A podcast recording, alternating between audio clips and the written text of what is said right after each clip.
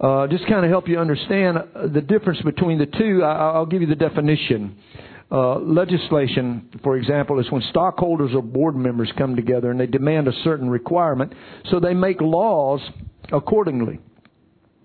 Uh, Congress will get together and they will try to determine what is best for the nation, and they make a law, they pass it, and, and that's legislating laws or the structure of our government. Uh, or it's done by an edict, um, say in a company setting. Uh, you may have a man that owns the company he doesn't go to a board or to somebody to decide how the company is going to be run. He decides, I don't want you showing up at seven o'clock to go to work. I want you here at six thirty. So he passes down a structural change by edict, by a command. Edict just simply means a decree or a proclamation issued by an authority, a formal pronouncement or a command. So we we've gotten structure uh, in place to this morning that some of it is done by a group, some of it was done by an individual, being myself, the pastor. Now, by restructuring our um, way of doing worship, I got the staff together. I got different directors together. I got the Sunday school teachers together. Um, got the board together, and we all sat down and talked about how we can restructure the way that we do worship because we, um, among the group, determined that the way we've been doing uh, worship, it, it was good. There was, nothing wrong with it, but it's sort of lived its days. The way that they did things back in the 1930s may not work in 2012. Are you with me? And so we decided, you know what? Uh, I think the real tipping point was when our youth went to youth camp and everybody looked at them and says, "You mean you still do Sunday school?" Nobody does Sunday school anymore. And so I started like waking up and smelling the coffee and I'm like, you know what? Nobody really does Sunday school anymore. So we we still do it, we just kind of gave it a different face. In fact, our children are in Sunday school right now. They're being taught the same things that they're always taught, the biblical truths. The advantage is we probably have more children right now in class than we've ever had by changing us. Miss Carolyn what? She got a room full. I bet she's just flipping over inside, isn't she? Hallelujah. That's a good thing. So we legislated that change to take a different approach into our agenda. But culture is different than structural. You, you can't legislate culture. You can't vote on it. You can't demand it. Culture has, it has a life of its own. Now, the definition of culture is it's the attitude, the feelings, the values, and the behavior which characterizes any social group. So, a lot of times, the structure that you see is the product of the culture. Whatever the culture happens to be, and the culture sometimes it shifts. And over time, almost every culture has shifted from one structural way of doing things to a different one based on how the culture change in how they saw things. The, the culture in this region has changed over the last 24 plus years. Jeannie and I moved here in 1988. It was just, just over 24 uh, years ago. In fact, this month, 24 years ago, we moved into our house. Now, back then, this whole area was kind of a, and I mean this in a nice way now, I don't mean it ugly, but it was kind of a backwoods, deep south, uh, Mayberry, look in on your neighbor. You know, you know what's going on. Small town, everybody knew each other, kind of a structure. You know, but over the past 24 years, there's been a lot of people that has moved here from other places. We've sent our children off to college and they learn different things and they come back home and they bring all those different cultures and different things that they learned back to this region. And because there's a lot of transit people in this area, I have watched and observed as the culture has changed from Mayberry to something different. You know, not that one's better than the other, it's just different. All right, our culture has changed. How many of you that lived here or grew up here, you've noticed that cultural change? It's much different today than it was just 25 years ago. And so there's a natural shifting in the culture uh, uh, sometimes. Well, that same thing has happened in our nation. You know, since the days that the Congress stopped Congress and had a prayer meeting, and you see a lot of times you'll see the portrait of the congressman down on their knees having prayer in Congress. And actually, they instituted to open the Congress in prayer. Craziest thing. They open up in prayer and they say, Today we're talking about removing prayer from school. It's like, well, if it's good enough for you, it's good enough for our kids for crying out loud, you know. But, I mean, they used to hold church in the White House. They have used Congress to hold, they've had preachers come in and preach sermons to Congress. How many of you know our culture has changed? Now they're trying to legislate God right out of our country. That structural change is a result of the shifting of our culture. Because people have come here from all over the world. They bring their culture with them, you know. People, some of our great thinkers of the world thought there is no God, you know. The Bible says the fool has said in his heart there is no God. So we have some very foolish people in some very powerful places teaching our children, you know. And as a result of that, you used to see the America was predominantly Christian. You know, whether they lived it or not, they at least believed it. They feared God. They respected God. And I believe that we still have a majority of the population of America are Christian. But there is a whole lot more people that are, that are antagonists and hate God today than there were back, you know, years ago. And it's because there's a shifting in the culture. Their attitudes, their feeling, their value, their behaviors characterizes us different. And uh, I believe that God sometimes wants to bring about cultural change you know. Um, and I think that's what we're seeing here. One reason we're changing our structure is because I believe that God is trying to take us to a different place. A good place.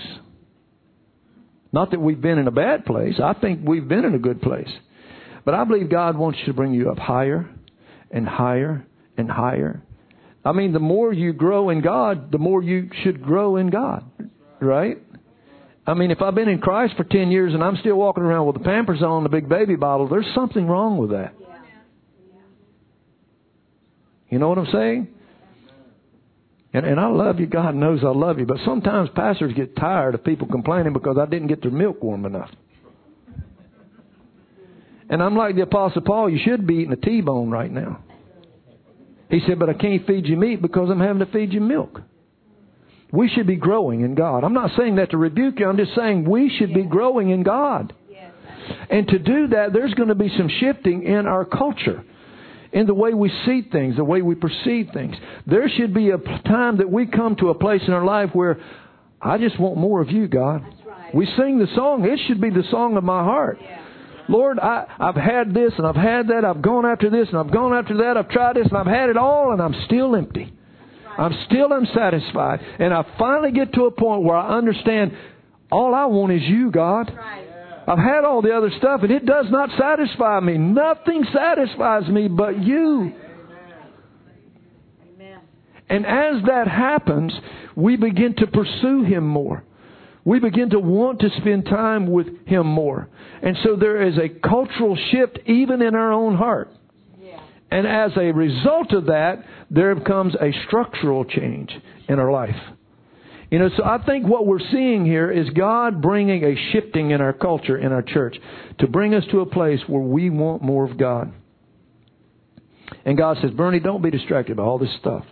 It's important. People's feelings are important. If you've done something wrong, humble yourself, repent, ask them to forgive you, but you keep your eyes on me, not the problem. Keep your eyes fixed on me. I'll take care of the problem. See, I'm a fixer. I can't help myself. If something's broke, I got to fix it. And sometimes I find out the more I try to fix something, the worse I make it.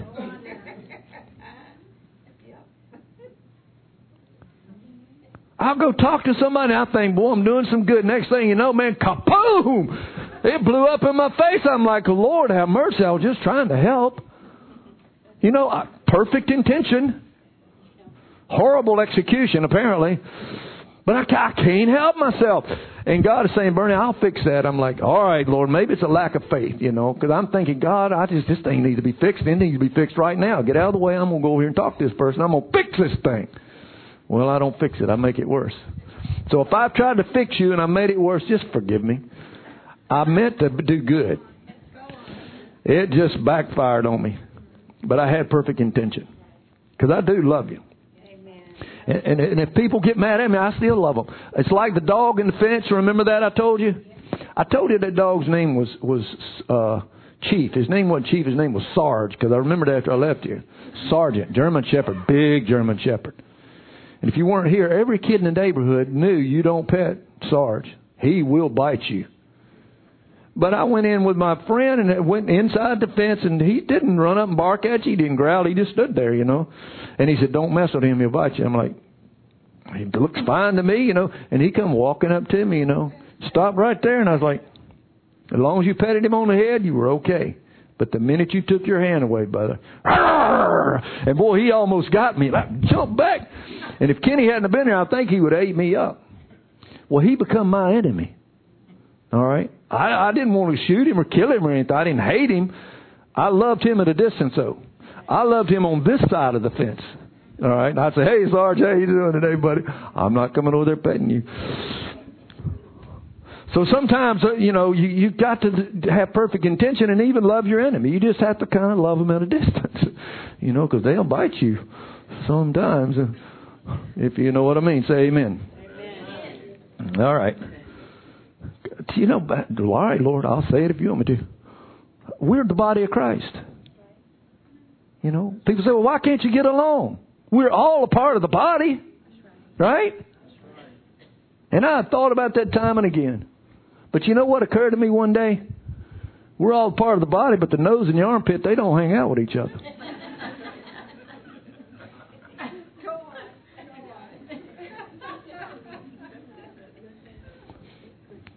I'm not saying who's what. I'm just saying there's parts of the body that just don't pal around, you know. We, we all need it, though. You even need the armpit. Yes, you do. That's why I'm so important to you. I'm, I'm your armpit, maybe. But God is doing a shifting, and I believe that God has taken us to a new level in the Spirit. I believe this for several reasons. One is because all hell has been breaking loose against me personally, and against the church indirectly, and against some of you. Anybody felt like the devil just got your number has been coming against you lately? All right, that's a good thing. Believe it or not, that is a good thing. Because when you're not rattling his cage, he could care less. And brother, when you start shaking up his little kingdom, he gets mad and he comes after you with vengeance. And it seems like every time I've gotten to that point where it's just coming at me on every side, and I just want to, I'm like, God, I don't want to do this anymore. It's just, this is not fun, you know. I know it's, it's, somebody used the analogy of giving birth. Just before that baby's born, how many of you ladies know, brother, it gets rough. Push. I mean, you can't quit. I mean, you can't take it back.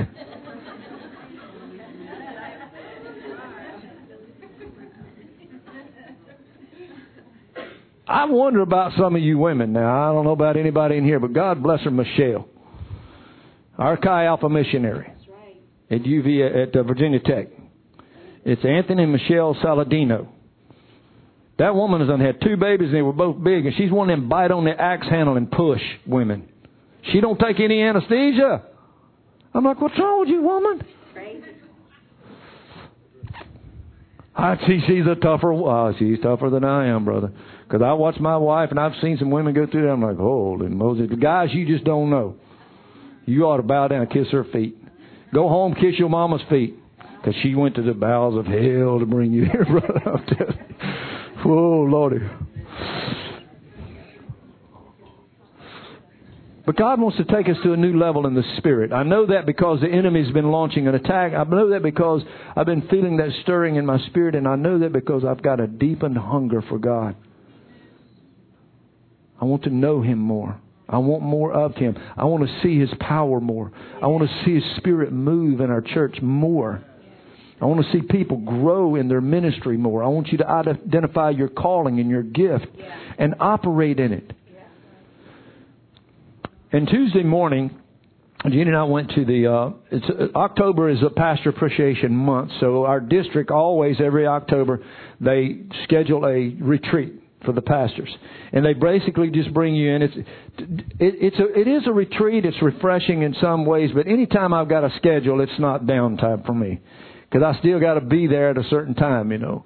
But I do appreciate it. I don't want you to misunderstand because they bring you in and they bring in keynote speakers to encourage you, and so they they were. Uh, encouraging us, and a lot of what they uh, said to us were really some confirmations about what I'm saying to you right now and the approach that we need to take in ministry in these last days. Uh, but Tuesday morning I woke up and this is what I heard in my thinking. Now, I'm going to say it was God because I believe that it was God. If it wasn't, God forgive me, it's just my mind running away with me. But laying on my bed, I heard CVAG is like a rose. I planted the seed. I have watered it time and again. I have cultivated you. When weeds grew up to try to choke you out, I pulled them up. I have watched you grow, and you are about to bloom. And you will be beautiful in my sight and a sweet smelling savor to me. And I'm laying on the bed listening to this in my spirit. And I'm saying, Lord, if that's a word for our church, and that's really you, God, I don't know what this rose is going to look like or smell like. As long as you think it's beautiful and it's a sweet smelling savor to you, I don't care what it looks like or what it smells like. I just want to know that you think it's beautiful and that it smells nice to you, Lord. So as the week uh, began to unfold after that, I realize for CVAG to be characterized as something that smells sweet to God and something that is beautiful, uh, it speaks to our culture and where we are in this shifting in our culture, in our beliefs, in our attitudes, in, in our values, in the way we feel, and the things that identifies us as Christian people. And so I, I know that God's taking us into a new area. You know, after that, I was thinking, I don't know that any house of worship in the world does what we're doing here. But I'm like, all right, God, how, how do we restructure this so that we go into a different level with you? And I know coming up here and taking communion by yourself may feel a little odd, but I did it this morning and I thought it felt pretty good. I had a real intimate time with God. Joe, I saw you, and I wasn't watching, but I just happened to notice wasn't it meaningful? Just it seemed meaningful to me. And I meant to tell you, I'm going to sidetrack here a minute. This kind of help in the future. We we put this this. Isn't that beautiful? It's a what did you call that, Lawden? Where's Lawden now? Soapstone. Soapstone. And this was probably more authentic to what they would have used during Jesus' day. This has the juice in it. And what I do is I come up, take a piece of the bread, and I dip it in the juice. And then I also took a cup with me because he said, and they drank this cup. So I believe they actually drank something. We don't want to all sip out of the same soapstone cup. Don't don't sip out of our soapstone cup, please. and if you dip, don't double dip. And please don't get your fingernails in it. All right, sir. All right, just dip the tip of your bread in it. And so I did that, you know, because I'm like, Lord, your flesh was drenched in blood. That was meaningful to me. Your flesh was drenched in blood. And I drink of your blood. You know, I don't know if any house of worship in the world does that. It doesn't matter. We're not doing it because somebody down the road did it. We did it because this is our structure as a reflection of our culture. And so God is wanting to do these things to characterize who we are. So I further realize that for us to be what God wants us to be, that people can and do have a direct influence on the cultural changes that we make. We see in our government the reason that they are anti God now is because people made it their agenda to get in places of power for the sole purpose of changing our structure and take God out. Right now, Islam, you've got the radical Islams uh, the Islamic people that are bent on jihad, that want to express their religion through violence. But you also have the Islamic Brotherhood who has a whole different approach. They're mostly doctors and educated people and lawyers and uh, uh, scientists and architects. I mean, they're very intelligent people. And they're not trying to declare jihad through violence. They want to get in political positions so that they can change it from the politics in your nation. They want to get their man in the White House. Their goal is to fly the Islamic flag over Washington, D.C. And so the way that culture changes is people will identify the needs that they they're, they're trying the things that they're trying to change, and they will get into position to change that. So I know that people can and do have a direct influence on cultural change. And we see in the scripture we read in Matthew 28 this morning about a time in history when there was a cultural change taking place in Christianity. Because up until the time of Christ, they did the same thing through their, throughout their history through tradition and ceremony. They had temple worship. They would bring their sacrifice. The priest would cut it. They would shed the blood. They would offer it on the altar. They would go in. They would go into the Holy of Holies. All of those things were symbolic about what God wanted to do in the Spirit. They did it in the natural. And then Jesus shows up on the scene. And he says, I'm bringing you a new covenant a New Testament, a new way of doing things, and there was a shifting in the culture. And as a result, there had to be a shifting in the structure. And so, he goes about doing good and healing all those that were sick and oppressed of the devil. He would teach things that seemed foreign to their thinking. The Pharisees, who were bent on tradition and bent on ceremony, would come and hear him teach. And the things that he would say would just boggle their mind. And they would think, how can he know so much about the scripture? we know because he wrote it. You know, they didn't know that. They just like, how could he, how could he know these? How could he have such wisdom and that, you know? And some of them didn't care what kind of wisdom he had. They were so bound in tradition that they weren't changing no matter what. Even if God showed up. Well, he did. And they still didn't change. And folks, I got to tell you, there are Pharisees in our church sometimes. And it doesn't matter if Jesus himself showed up, they're going to find something wrong with it. And they're not going to go along with it. And that's okay. God will deal with that. Because Jesus had nothing good to say about the Pharisees. In fact, the only people he ever rebuked in Scripture were the Pharisees. You know, so in, that we, we saw a changing and a shifting in the culture. And it, it was okay with the disciples as long as Jesus was there. They were just following him. And then one day, their hero is nailed to a cross.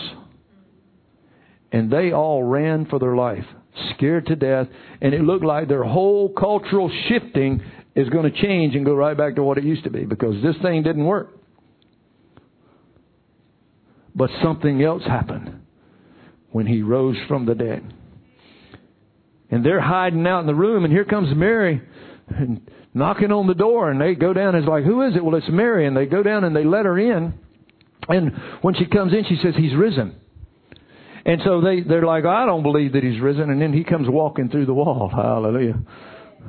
He said, here, see me, touch me. I am flesh and bone just like you.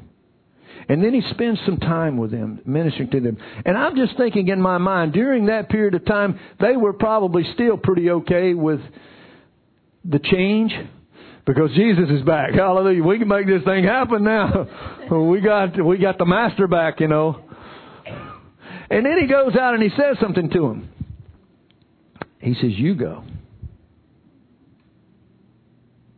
and preach the gospel to every creature. He that believes shall be saved. He that doesn't believe shall be damned. These signs shall follow you." That's in a different account. That's not the Matthew account. And then after that, while they're watching him, he ascends into heaven. And they're standing there gazing at this, and the Bible doesn't say why they are, but I can just kind of speculate. They're thinking, oh no, he's not leaving again, is he? You know, and that's why the angel came and says, Why do you stand here gazing into heavens? The same Jesus that you see go will come again in like manner as you've seen him leave. And so now they're like, now what do we do? And so they go into the upper room and they're praying. Praying is a good thing. Amen. Oh, so they're praying. There's about 120 of them, and as you know the story, the sound of a rushing mighty wind came into the room, and it filled the room where they were sitting. Cloven tongues of fire appeared over them, and they were all baptized with the Holy Spirit. And they remembered what he said, that you shall all be baptized with the Holy Ghost not many days hence. And they began to speak in tongues as the Spirit gave them utterance. And now, something has changed in their culture. Because he says, You want power? You're going to have power. Because you'll receive power after the Holy Ghost has come upon you. To be a witness, a martus unto me, both in Jerusalem, Judea, and Samaria, and the othermost parts of the earth. And so now this cultural shifting that has to take place is going to take place through them. And so they do what he commanded them to do. They went out and started preaching the gospel. So I took that example and I'm thinking, Lord, if we are going to be something that is sweet smelling to you, something that is beautiful to you, there are four basics that we need to make sure that we never deviate from. I'm not going to say we need to get back to it because I don't know that we've ever left it, but I want to make it a priority. The first one is go. We need to go. See, we as the church, a lot of times we have the mentality is we're going to make it as good as we can make it, and we're going to try to get people to come. All right? Don't we do that? I mean, we've got an awesome worship time. You know, you got some mediocre preaching going on. And we try to make it as best we can, but we want people to come. But folks, there's a lot of people that's not going to come until you go. That's right. That's true. The Bible said that he set the dinner table and he said, go out and invite them to come in. And he went out and invited them and some said, well, I got to go to a wedding or I got to do this and I got to do that. And he said, forget them. Go out into the highways and the hedges. Bring in the lame, the halt, and the blind and compel them to come in. But whatever you bring, you got to go to get them and bring them in. Folks, the church is not going to be filled up by us coming and saying, Boy, I hope so and so shows up this morning. Go get them. go get them. We've got to go and make disciples of men, he said. we got to make a different effort to share our faith. And so I, I'm, I'm not saying this to rebuke you, but just to a lot of times I, I question myself. I am my own worst critic. And it's a good thing because I want to challenge myself to be better than I am now. So I ask myself the hard questions sometimes. Have you made a deliberate effort to share your faith with another person a day this week? In the last month? In the last three months, have you went out with a deliberate effort to share your faith in the last six months or the last year? And when we ask ourselves that question, sometimes we're like, oh man. And I'm not talking about necessarily going out and sharing your faith with a lost person. He said, Go out and teach them to obey all things whatsoever I've commanded you. That means make disciples out of them. Sometimes that's teaching one another. Sometimes that's taking a brand new Christian that loves the Lord and excited and taking them under your arm and making a deliberate effort to go and disciple that person. You don't always have to preach to them about it. Sometimes you can do it through action. Make a deliberate effort to go and invest in somebody's life. Brother Mike and I, I'm not bragging, but Brother Mike and I this week took a segment of time and invested in three young boys' life because they've been doing an incredible thing for God. And I'm proud of them. So we, I made it fun. Nobody said the gospel's got to be boring. I mean, you can, you can, ladies, you can talk about, you can invest in somebody while you're shopping. Yeah. Hey, yeah, okay, you signed. I got a sign up sheet right here. you can invest in somebody on the golf course. You can invest in somebody hunting. We've done a lot of investment with people hunting out with Pastor Joe. Yes, sir. We took these boys fishing. Had a good time. Didn't preach to them. Didn't. Re- we just invested in them. Loved on them. Demonstrated Christianity. Sometimes it's just that simple. And then there's other times that you need to share your faith and talk about the things of God. You need to purpose in your mind a time for the sole reason to witness to someone else.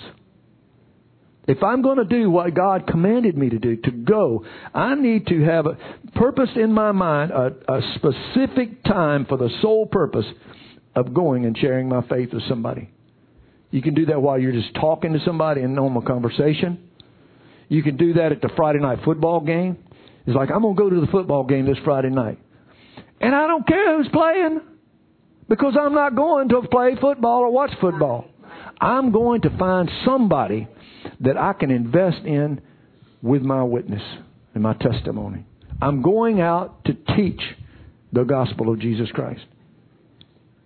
And I think if we're going to do what God is instructing us to do, we need to make time for those things at a picnic while you're hunting, while you're shopping, wherever you may find yourself. Or just go out if you want to go knock on doors and go door to door. I've never been a big advocate of that, but I mean, if you want to do that, then do that. But make a time that I'm going to do what Jesus told me to do and I'm going to go.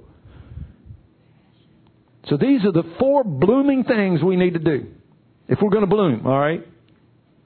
The first blooming thing we need to do is go. The second blooming thing we need to do is teach or preach the gospel. The Bible says that out of the abundance of the heart the mouth speaketh. I'm going to talk about the things that I love the most.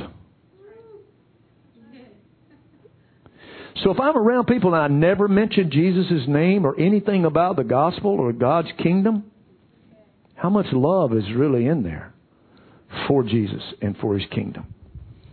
Now, I love the outdoors. I love outdoor sports. It's easy to talk about those things. And I talk about those things a lot. I found other interests. I have, I have intentionally uh, taken on other interests as an avenue to speak to other people. You know, I'll take an interest in football. I'm not a big, big football fan, but guys love football. And so, as an icebreaker, I learned a little bit about football, who the coaches are, who the quarterbacks are, and that, so that I can get into their world and talk about them for the purpose of mentioning the name of Jesus or demonstrating Christianity at least.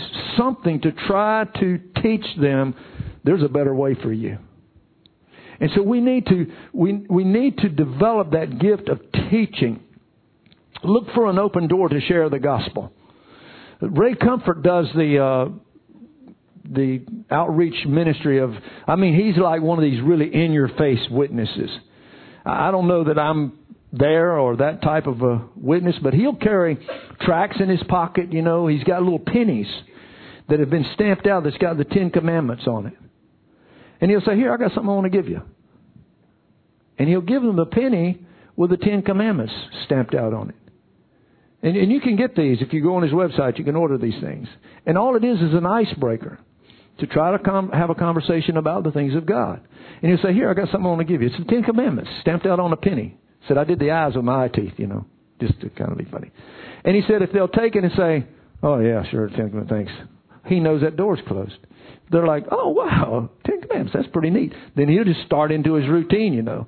Well, like how many of them do you know? Have you ever told a lie? You, and he goes through his routine and his approach to ministry. I've actually used that as well. And, and it works pretty good. People standing like, yeah, I'm a liar, I'm a thief, I'm an adulterer at heart, and I'm a blasphemer, and I got to stand before God. Well, are you going to be innocent or guilty? So you can you can develop your own way. My biggest uh, uh, way of witnesses is just telling people what Jesus did in my life. Because that's personal. You ought to know what Jesus has done in your life. And if you can't quote a single scripture, you can at least tell people the difference Jesus has made in your life. And He can do the same thing in their life. Because a lot of people are like, oh, I don't know what to say. I don't know what I would say to people. Here's a good one. What do you think happens to you when you die? Because everybody thinks about that. I wonder what happens when I die what's out there. And ask them, what do you think happens to you when you die? And very quickly you're going to find out if they're religious or not. Because they're going to say, ah, oh, you just die. I mean, they're going to give you some answer. You say, well, you know, the Bible says that you'll stand before the judgment of God. And your deeds will be judged whether they were good or evil. All right. So are you ready for that? And if you're not, you can be. And then just share your faith with them. It's really not as hard as you think. Well, I think that one thing that's going to help you is make sure you read your Bible. Memorize verses. The Bible says that God will teach you in the very hour that which you ought to say. But you can't pull something up that you've never put down. Joel really hit on that really good last week. We need to be reading our Bible, memorize Scripture.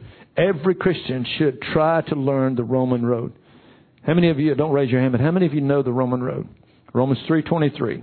All have sinned and come short of the glory of God. Romans 6.23. For the wages of sin is death, but the gift of God is eternal life through Jesus Christ our Savior. Romans 5, 8 and 9. Jesus commended his love toward us in that while we were yet sinners, Christ died for us. Romans 10, 9 and 10 says, If you will confess with your mouth that Jesus Christ is the Son of God, believe in your heart that God raised him from the dead, thou shalt be saved. For with the heart man believes unto righteousness, with the mouth confession is made unto salvation. That's not that hard to learn. If you read over them and over them and over them again, and whether you just quote them out to people or you have them as a tool to know how to guide them through the steps to salvation, help them see you're a sinner. But Jesus loves you. And while you were spitting on him, he died for you. And if you'll just trust him and confess your sins, he'll save you. We should all learn those things. The third blooming thing we should do, he said, to baptize them. Now, we think baptism is just a one time dunk and it's done. All right? Because we always think about water baptism. There's many baptisms. There's the baptism of John, the baptism of repentance, the baptism of water, the baptism of fire, the baptism of suffering, the baptism of the Holy Ghost, and more importantly, the baptism into the body of Christ. And I think that is one of the most important baptisms. The Bible says, by one Spirit are we all baptized into the body of Christ. The Holy Spirit wants you to be a connected part of the body of Christ. Now, as such, we should be working to involve other people in the body. That's a part of baptism. Baptism just simply means to immerse in. And so I want to immerse you into the body of Christ. I want to include you. I want to involve you.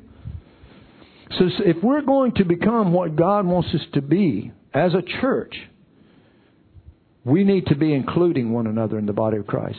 Encourage people to get involved with things that's going on in the church. So we need to get involved and we need to show other people how to get involved. One way to get involved is baptize yourself into the body of Christ. In other words, show up for everything. Say, what can I do? And if nobody gives you something to do, find something to do. I mean, there's always a, a table to move or something to straighten up or somebody to encourage or there's plenty to do if you're looking for it. You know, and you don't need to stand around and say, well, they won't ask me to do nothing. They won't include me. Well, include yourself. Right. Right? Just go in. I was Tim and Meg invited us over to eat last night, and I'm sitting there. I didn't do nothing. I just sat there and ate. You know, but I'm watching. When they got through serving it, Megan jumped up and started cleaning the table off. Tim over there, he's washing the dishes. Jeannie jumps up, she starts doing stuff. Chelsea got up and started doing stuff. Nathan's holding the baby, and I'm just sitting there watching it go. They didn't wait for Megan to say, "Well, can you do this? Can you?" They just got up and started working. I'm like, man, this is a picture of the body of Christ right here, doing what the body of Christ ought to be doing. Get involved. Baptize yourself into the body of Christ and work to baptize other people into the body. Does that make sense to you? That makes such clear, perfect sense to me. And the last thing, and I, I, I saved this the last, but this is not the last. In fact, this one precedes all the others. Philippians chapter 4 says this Rejoice in the Lord always. And again, I say rejoice. Let your moderation be known unto all men. The Lord is at hand. Be careful for nothing, but in everything. Everybody say everything. everything. In everything. By prayer and supplication with thanksgiving. Let your requests be made known unto God. And the peace of God, which passes all understanding, shall keep your heart and minds through Christ Jesus. Yes, The most important thing you will ever do in your Christian walk is to pray. And don't pray, oh God, why is everybody picking on me? Just, he said with thanksgiving. Because the more I look at my problems and pout about what I'm going through, the more God shows me people that really have something to cry about. And I feel about this big. I'm like, God, forgive me. And then I look at their problems and they're complaining, and I see other people that's got problems that don't, I mean, makes them look like they're blessed. Yeah. Go to a children's hospital. Yeah. Come on. If you want to really feel like a heel, complaining about your petty little things, go to a children's hospital and watch a mom and dad as they're sitting by the bed of their child. Yeah. Pray. It's the most important thing that we can do. We need to return to the earnestness of prayer. There was a guy by the name of Gypsy Smith. I don't know if you've ever heard of him or not.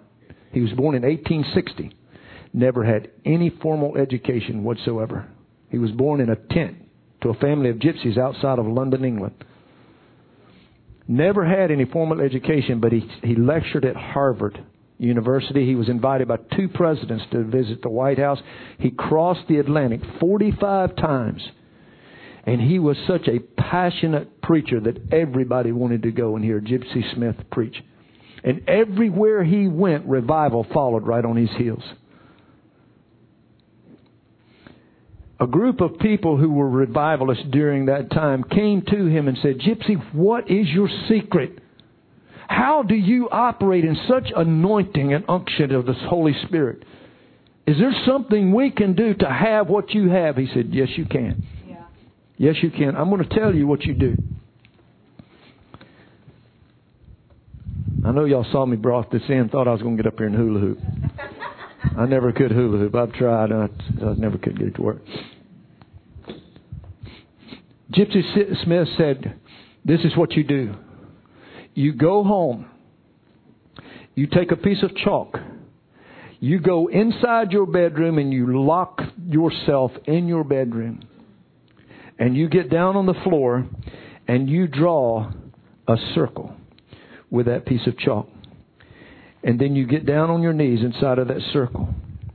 And you humbly and fervently pray, God, send a revival in this circle. Send a revival in this circle. And then revival will come to your ministry.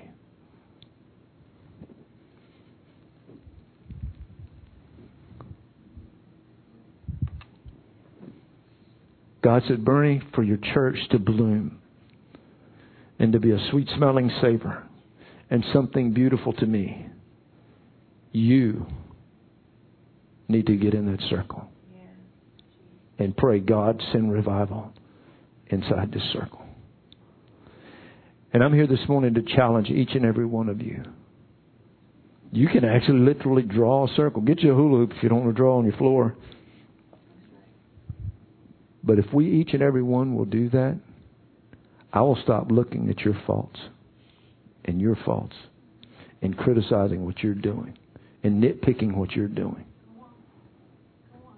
Because all I'm going to look at is what's wrong in this circle. And I want to make it right. And when I do that, and you do that, and you do that, and you do that, revival will come to this church. Stand to your feet if you would, please.